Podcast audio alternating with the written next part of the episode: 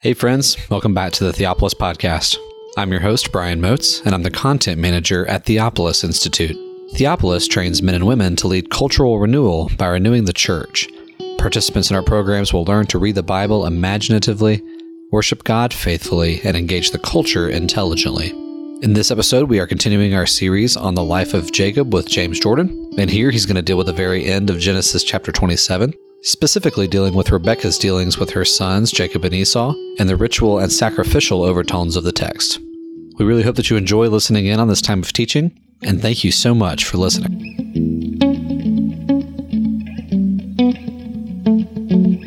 We are at the point where Esau comes in, and after the blessing has been given already to Jacob. And we were last time, I was talking about not sympathizing with Esau. And the text is written in such a way that we would naturally do so. You can imagine Esau coming in, and you can imagine Esau coming in with his meal and his, his uh, deer or gazelle or whatever he had, humming and whistling and being all happy and excited, and this is finally going to come to pass. And then this shock happens. But remember that Esau does not react the way Isaac does. Isaac essentially submits to what God throws at him here. He knew he was in sin. And even though his repentance does not instantaneously make him into a saint, first thing he does is blame Jacob for his own sin. Yet there is a change that takes place in Isaac here. But there's no change that takes place in Esau. Both Esau and Isaac blame Jacob. But with Isaac, it's just because his sanctification is imperfect. With Esau, it becomes the settled attitude of heart that 20 years later he still has. And it's a murderous intent. So while we can start in verse 34 of Genesis 27, when Esau heard the words of his father, he cried out with a very great and bitter cry and said to his father, Bless me, me also, father.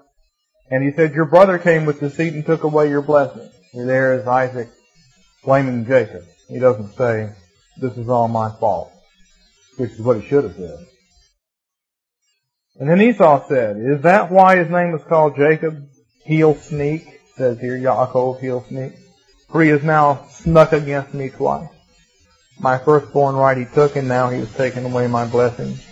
And he said, Have you reserved no blessing for me? And Yitzchak answered, saying to Esau, Behold, I have made him a great one, a Gibor to you. And all his brothers I have given him as servants. With grain and new wine I have invested him. And as for you, what then can I do, my son? And Esau said to his father, Have you only a single blessing, father? Bless me, me also, father. And Esau lifted up his voice and wept. We commented on the fact that Jacob doesn't really mean sneak that he did not sneak against Esau the first time. He did not take the firstborn right. That was a perfectly legal transaction done under the sun in front of witnesses. And he didn't take away Esau's blessing because it never was Esau's to start with. And then we come to Isaac's statement that there's nothing left for Esau. Is there only one blessing? Esau's pitiful pleading only points out the greatness of Isaac's sin. The Isaac has now put Esau into this horrible position. Esau would not be crying his eyes out, and we wouldn't be feeling sorry for him or being tempted to if he'd been brought up to understand that he wasn't going to get the blessing. If he'd been given one portion and Jacob been given two portions. If he'd understood for 77 years what God had said. This is all Isaac's fault. Not only Isaac's fault for bringing him up to have wrong expectations, but also Isaac's fault for having given not a double portion to Jacob, but all of it. So that there's nothing left. So that's the greatness of Isaac's sin. It's highlighted here. And remember the contrast here is in Genesis 49. Jacob means replacement, and who is he replacement for? Isaac. He has to do what Isaac didn't do. He has to complete Isaac's life. Because Isaac starts well, but he messes up in the middle of his life. Now Jacob has to pick up in the middle of Isaac's life, and he's going to pick up where Isaac leaves off. Jacob has to kind of start off at the point where Isaac has ruined everything and build it back up. And he's going to inherit as a result some difficulties and traumas that he gets from Isaac that are now in the family line that has to be worked out. So the blessing that Jacob gives in chapter 49 is the contrast here. And in that blessing, there's blessings for all the sons. Even the sons that are judged get something. Then there's specifics. Jacob is now the Gibor, the great one, in verse 37. He's the new Nimrod. We've talked about that. Jacob will encounter the true Tower of Babel in chapter 28. When we get there, we'll contrast the ladder to heaven with the Tower of Babel. But this is setting it all up. There was an appropriateness to calling Esau Nimrod because Nimrod was a hunter and he was one who defied God and he went out and built a city and he was like the defiant ones before the flood. That was appropriate for Esau, and it will continue to be appropriate for Esau. Esau will go out, Esau will develop a culture and a civilization called Edom many generations before Jacob does. The wicked culture always springs up first.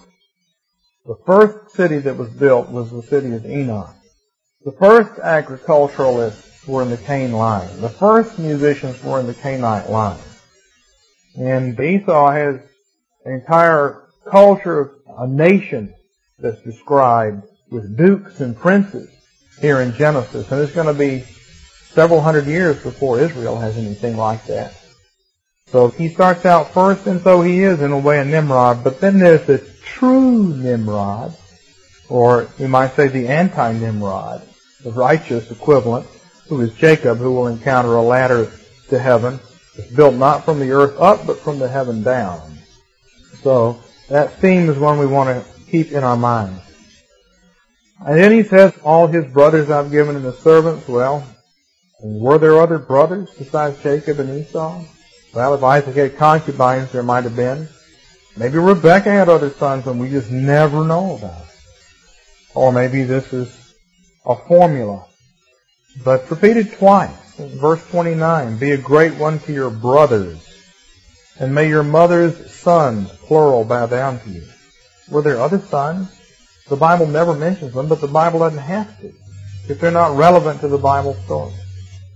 At the same time, I'm inclined to think there aren't. I don't think I could settle this. It's amazing how the commentators, you know, you get to, anybody who teaches the Bible knows this, you get to a hard question in text, you listen to commentators and you don't deal with it. Right? And the ones that you think, gosh, what is the explanation for this? You look it up and they slip right past it. Say, come on guys, deal with it. Well, they don't. I didn't find any help anywhere except what I've just already said. Maybe this is the formula. The reason I say that is that Abraham has eight children, eight sons, Isaac, Ishmael, and then the sons of Keturah, and all those sons are named, and they all show up later on in the Bible. And they show up in the book of Job. They show up in the book of Ezekiel. Jethro shows up as a Midianite. All these people show up later on. The various sons and daughters of Esau, sons at least of Esau, are mentioned. Esau's sons, some of them show up in the book of Job. Other parts of the Bible. You'd think if there are any other sons here, they would have had to live in the general vicinity. They would have to be part of the factor of the culture. They're never mentioned. There don't seem to be any other people that they would fit. If there were other sons, where'd they go? What happened to them? They moved to China? Since nobody seems to appear on the stage later on that would fit this slot, I'm inclined to think that it's a formula. Not given your brothers. And that the word's plural there because it's a formula, and in fact it just refers to the one brother. But can't know for sure. Maybe there were some other brothers or half-brothers around from second-class wives, unendowed wives slave wine, concubine. And then he says, oh, grain and new wine, I've invested him. Well, there you are. Bread and wine symbolize the totality of the inheritance and the totality of the kingdom. That's true throughout the Bible. Not only are bread and wine basically the plants made on the third day, fruit trees and grain plants. That is olives and grain plants, and then by implication wine because it's also juicy, even though it's not a tree. But later on in the Bible, when it talks about tithing, as you'll tithe on your oil and your new wine and your grain, you think, well, does that mean I have to tithe on my broccoli? You know, you tithe on your sheep. Does that mean you tithe on your cattle too? Or just on those things? Well, the answer is, by telling you to tithe on the wine and the oil and the grain, that's a synecdoche for the entirety of your possession. Part for the whole, and those are the central things. Those central things are to be tithed on. Then you're supposed to learn from that to tithe on everything. So Jesus says to the Pharisees, you tithe on your dill and your basil and your cumin and your oregano and your marjoram, and that's what you should do. So it was right to tithe on everything, but not have left undone the weightier matters of the law. So even though the tithing laws are always phrased in terms of these central plants, they apply to everything. The Israelite is said to have his vineyard and his field and his olive grove. That doesn't mean he doesn't have anything else. The entire kingdom of the individual Israelite is expressed by having those things. Because in Genesis 1, when God made the world, his world is pictured in terms of those things. Olive, wine, and bread. And those are sacramental things. You do sacraments in the church, you use bread and wine, and oil is used in the making of this bread, whether it's butter or oil, it's oil. And for the sick, we anoint with oil. And we expect God to do something. So that, whether we call them sacraments or semi-sacraments, those are the three objects, in addition to water, that are used. Of course, water factors into both of these. You have to have water to make bread. Water is in the wine from juice of the grape. So, those things, water for baptism, oil for unction, bread and wine for the Lord's Supper, they're from Genesis 1 on, from the third day forward, and here it is. So this doesn't mean just grain and new wine, it means everything. When you use that, it's a formula, part for the whole, the metonymy, and that's what it means here in verse 37. Now we come to 39 and 40 where Isaac gives some specific statements to Esau, and they're ambiguous. This is an ambiguous blessing. Verses 39 and 40. Then Yitzchak's father answered, saying to him, Behold, from the fat of the land must be your dwelling place, from the dew of the heavens above. By your sword you will live, you will serve your brother, and it will come to pass that when you brandish it, your sword, you will tear his yoke from your neck.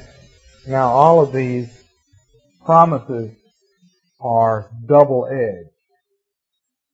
First of all, the word from. Behold, from the fat of the earth must be your dwelling place. That is the same phrase that's used in verse 28. When the blessing is given to Jacob, which is positive in its intention. So may God give you from the dew of the heavens, from the fat of the earth. That means get a good portion of it. Blessings. But in Hebrew, this word from can also mean away from.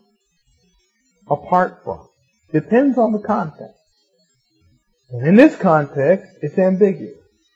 Now, if Esau cleaves to Jacob as his true Nimrod, worshiping at the true Babel, he will receive it as a blessing. He'll receive the fat of the earth and the dew of the heavens.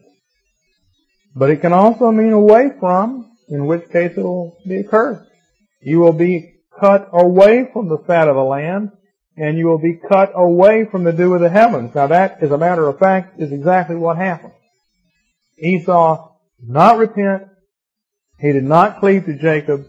He moved away into the land of Edom. And I've never been to the promised land. But apparently, those people lived in caves and rocks in a city called Petra, which is just all made of rocks. And there wasn't any dew of the heaven out there, and there wasn't any fat of the land. And so the Edomites became raiders who were constantly sweeping into other people's territory to take food away from them because they really couldn't grow much food of their own where they lived. They became basically a scavenger race. So at any rate, Esau is told that this is where he's going to be if you take it one way. It's really going to be up to him. The same was true with Lot. If Lot had cleaved to Abraham, he would have been blessed. Because he separated from Abraham, he was cursed. But what does Esau want to do? Well, Esau doesn't want to stay with Jacob. He hates him. And yet, as a matter of fact, Jacob does provide some of these blessings for Esau later on. He does give him some of the fat of the ground and some of the dew of the heavens or the product of it later on. And that's where Jacob has to take up Isaac's sin and make it right. Jacob's life now takes up from Isaac's. Isaac repents, and now Jacob has to start undoing everything that Isaac did wrong.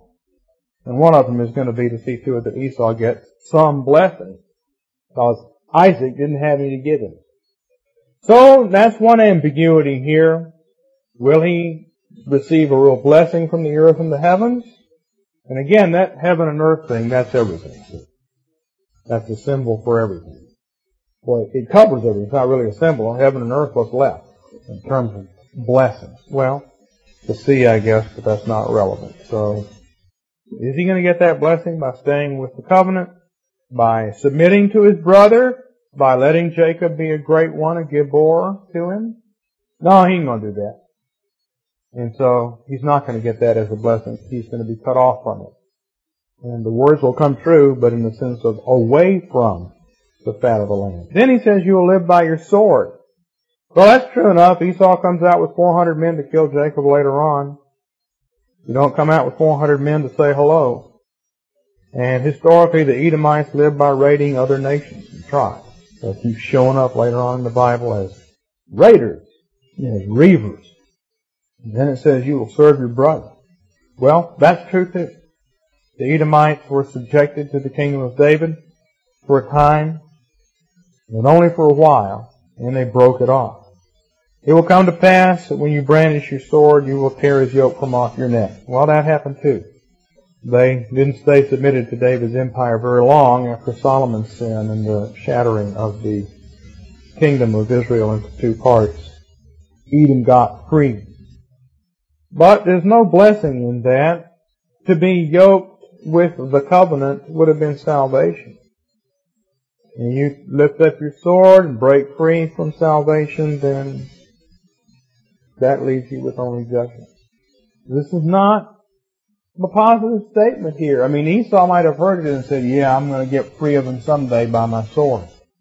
But we have to look at it and say, you don't want to brandish your sword and get free from Jesus and translate this. We will serve our older brother Jesus. But if we take up the sword and brandish it, we can break free from him. Well, there's no salvation there. They feel good at the time, but ultimately it's not going to be any good. Breaking free from Jacob and from the covenant would be regarded as positive only by someone who had no love for the covenant. And that's Esau.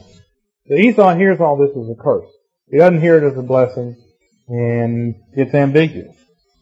And it's that way in the Hebrew. And this is not that unusual, folks. I mean, we have to understand Jesus says himself as regards to parables, the parables are given to illuminate some and to confuse others. Parables are not simple stories. They're not simple illustrations of truth. Parables are complex mysteries that provoke you to think and say, wait a minute, and think again and say, hmm, and think again. And at every level of your thinking and all the stuff they tie into, you begin to pick up more and more. And Jesus says these are mysteries.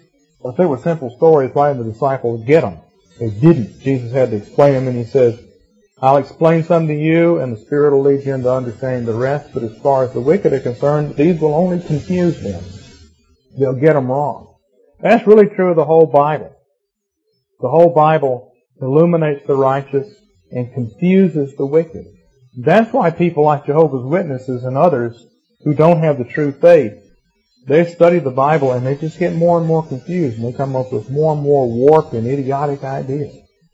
Because if you're not submitted to God, if you're not in the church, then the Bible is not a source of understanding, it's a source of confusion.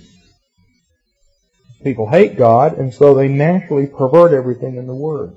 So for this statement to have two edges is not a surprise at all. It's just one of many places in the Bible. that can be a savor of life or a savor of death, depending on who's doing the smelling.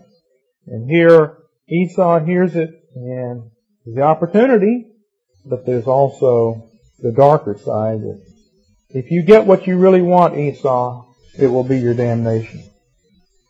The ambiguity here, the two double-edged character of it is really not anything unusual in the Bible as a whole. Well, we got time. Maybe we finish out this chapter. The next section I have here on page 52 is called Rebecca Rescues the Covenant Yet Again. Verse 41 to 45. And Esau held a grudge against Jacob because of the blessing with which his father had blessed him. And Esau said in his heart, Let the days of the mourning for my father draw near, and then I will kill Jacob my brother. And Rivkah was told the words of Esau, her elder son. And she sent and called for Jacob, her younger son, said to him, Behold, Esau your brother is consoling himself about you with killing you. So now, my son, listen to my voice, and arise, to Laban my brother in Haran. Stay with him for a few days until your brother's fury is turned away. Until his anger turns away from you and he forgets what you did to him. And I will send, and I will have you taken from there. For should I be bereaved of you both in a single day? That's where the chapter break should be. The next statement is actually the lead-in to chapter 28. It wouldn't be a Sunday school class if I didn't tell you at least once a week that there's a deficient chapter break somewhere. But there you are. These guys did the best they could at the time. When Rebecca says, I love my life because of these Hittite women, then that leads right straight into the next statement where Isaac tells Jacob, don't take a wife from these women and go get another one from somewhere else. So really that verse 46 of chapter 27 should be with the next chapter. Okay, Rebecca rescues the covenant again. She hears somehow that Esau is going to do this. It says Esau said in his heart, once daddy's dead, I'm going to kill Jacob. Well, daddy lives another 43 years. That's the way in which God protects Jacob. For 20 years, Jacob is out of the country. For 23 more years, Jacob is in the country, but Isaac is still around, and Esau has been kind of placated. Once Jacob gives his gifts to Esau and Esau accepts them, it's kind of hard for Esau to kill him after that, and he has 23 more years to get over it. By the time Isaac dies, Esau is not interested in killing Jacob anymore. So this is the way God protects him. This is rather horrible to think about. I mean, Isaac thinks he's about to die. And he's blind. Apparently, stone blind. Apparently he couldn't see anything. Or he couldn't see enough to tell between these two sons, who were visibly different. So it's not as if he couldn't see much. Apparently he couldn't see much of anything. Now he's got 43 more years to live in that condition. Let God heal him. And old Esau says, I will kill my brother. He doesn't just say, I'll kill Jacob. This text adds the word brother in here, as it does throughout. Brother occurs 24 times in this passage, like father does. All these words are repeated for emphasis. Esau wants to kill his brother like Cain did. Esau says this in his heart, but obviously he didn't keep his intentions a secret. Rivkah was told of the words of Esau, her elder son. So he must have gone off and griped to his buddies. He probably talked to his wives, probably talked to his children. The children came around and told grandma, grandma Rebecca. It got around. Esau didn't make any big secret of the fact that he was going to get even and he was going to kill Jacob. Now, this is once again providential. Again, Rebecca overhears. That's where this passage started out. In fact, this is part of the chiastic loop of this passage. Remember, almost all these passages end where they begin thematically. God providentially causes Rebecca to be standing by the tent when Isaac decides to give the blessing to Esau. Obviously, she wasn't hanging around the tent every day. She'd had been hanging around the tent for 50 years. So it just happens that she's by and hears this and is given the information she needs to act on. We don't have to be told that God's providence is the background. We know it. Just as in the book of Esther, although God's name is never mentioned, we know that God's providence is the major theme in the book. God is taking care of everything. Now here it happens again. Rebecca might not have ever heard about this. Esau really might have kept it in his heart. But she does hear about it. God sees to it that she hears about it so she can take steps.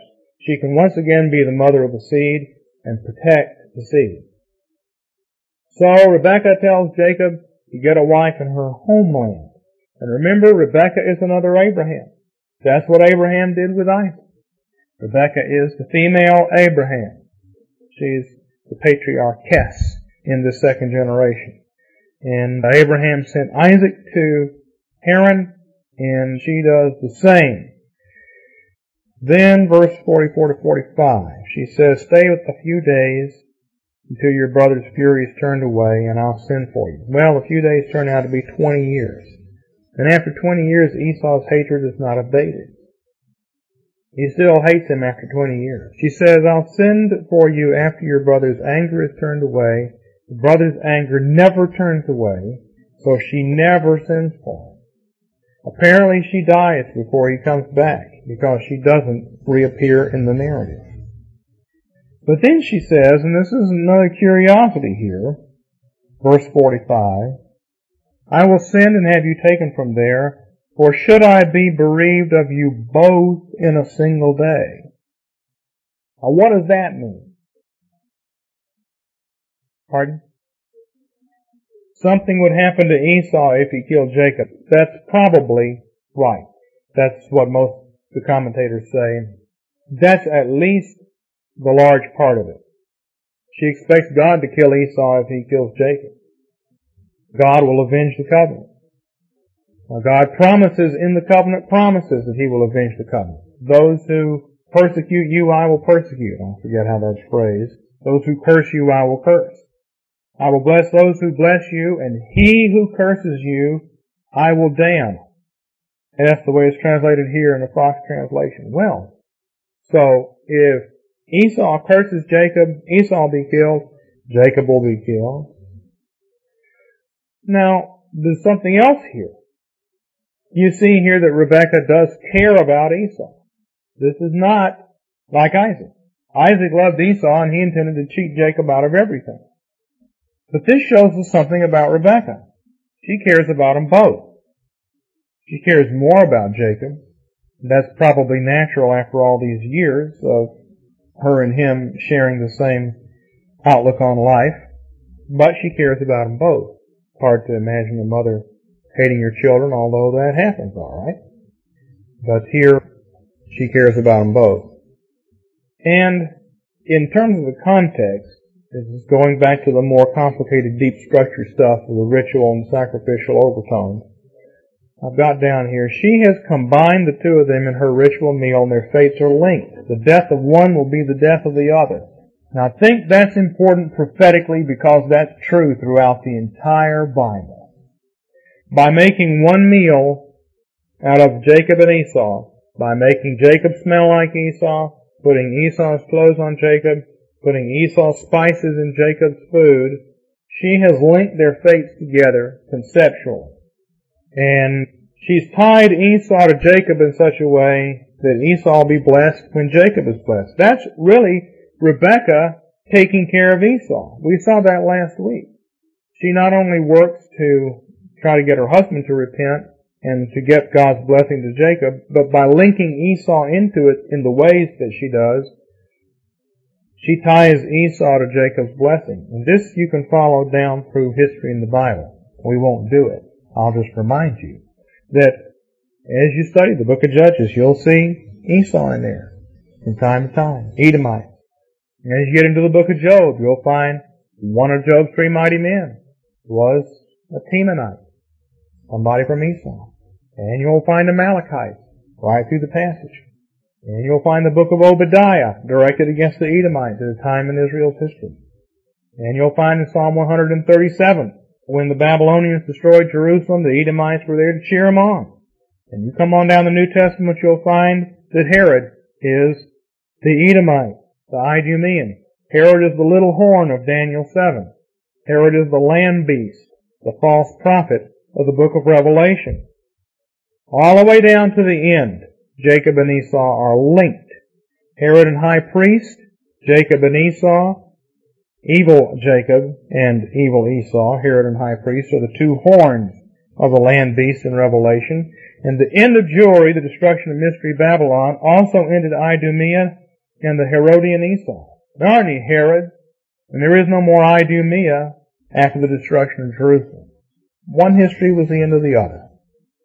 Once the Jacob history had come to its full end and the church had replaced it, the new Jacob, Jesus, had come along, then the Herod, Edom, Esau history comes to an end too. So they're linked together.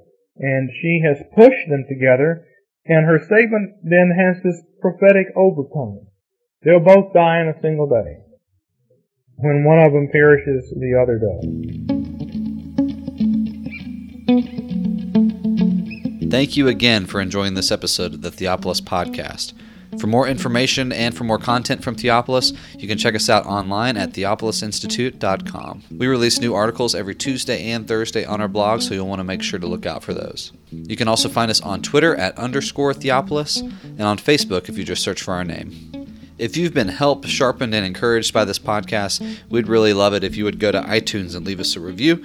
It just takes a few seconds, and it really will help us along in getting our content in front of new listeners. That's all for now, friends. We really look forward to being with you all again in the next episode.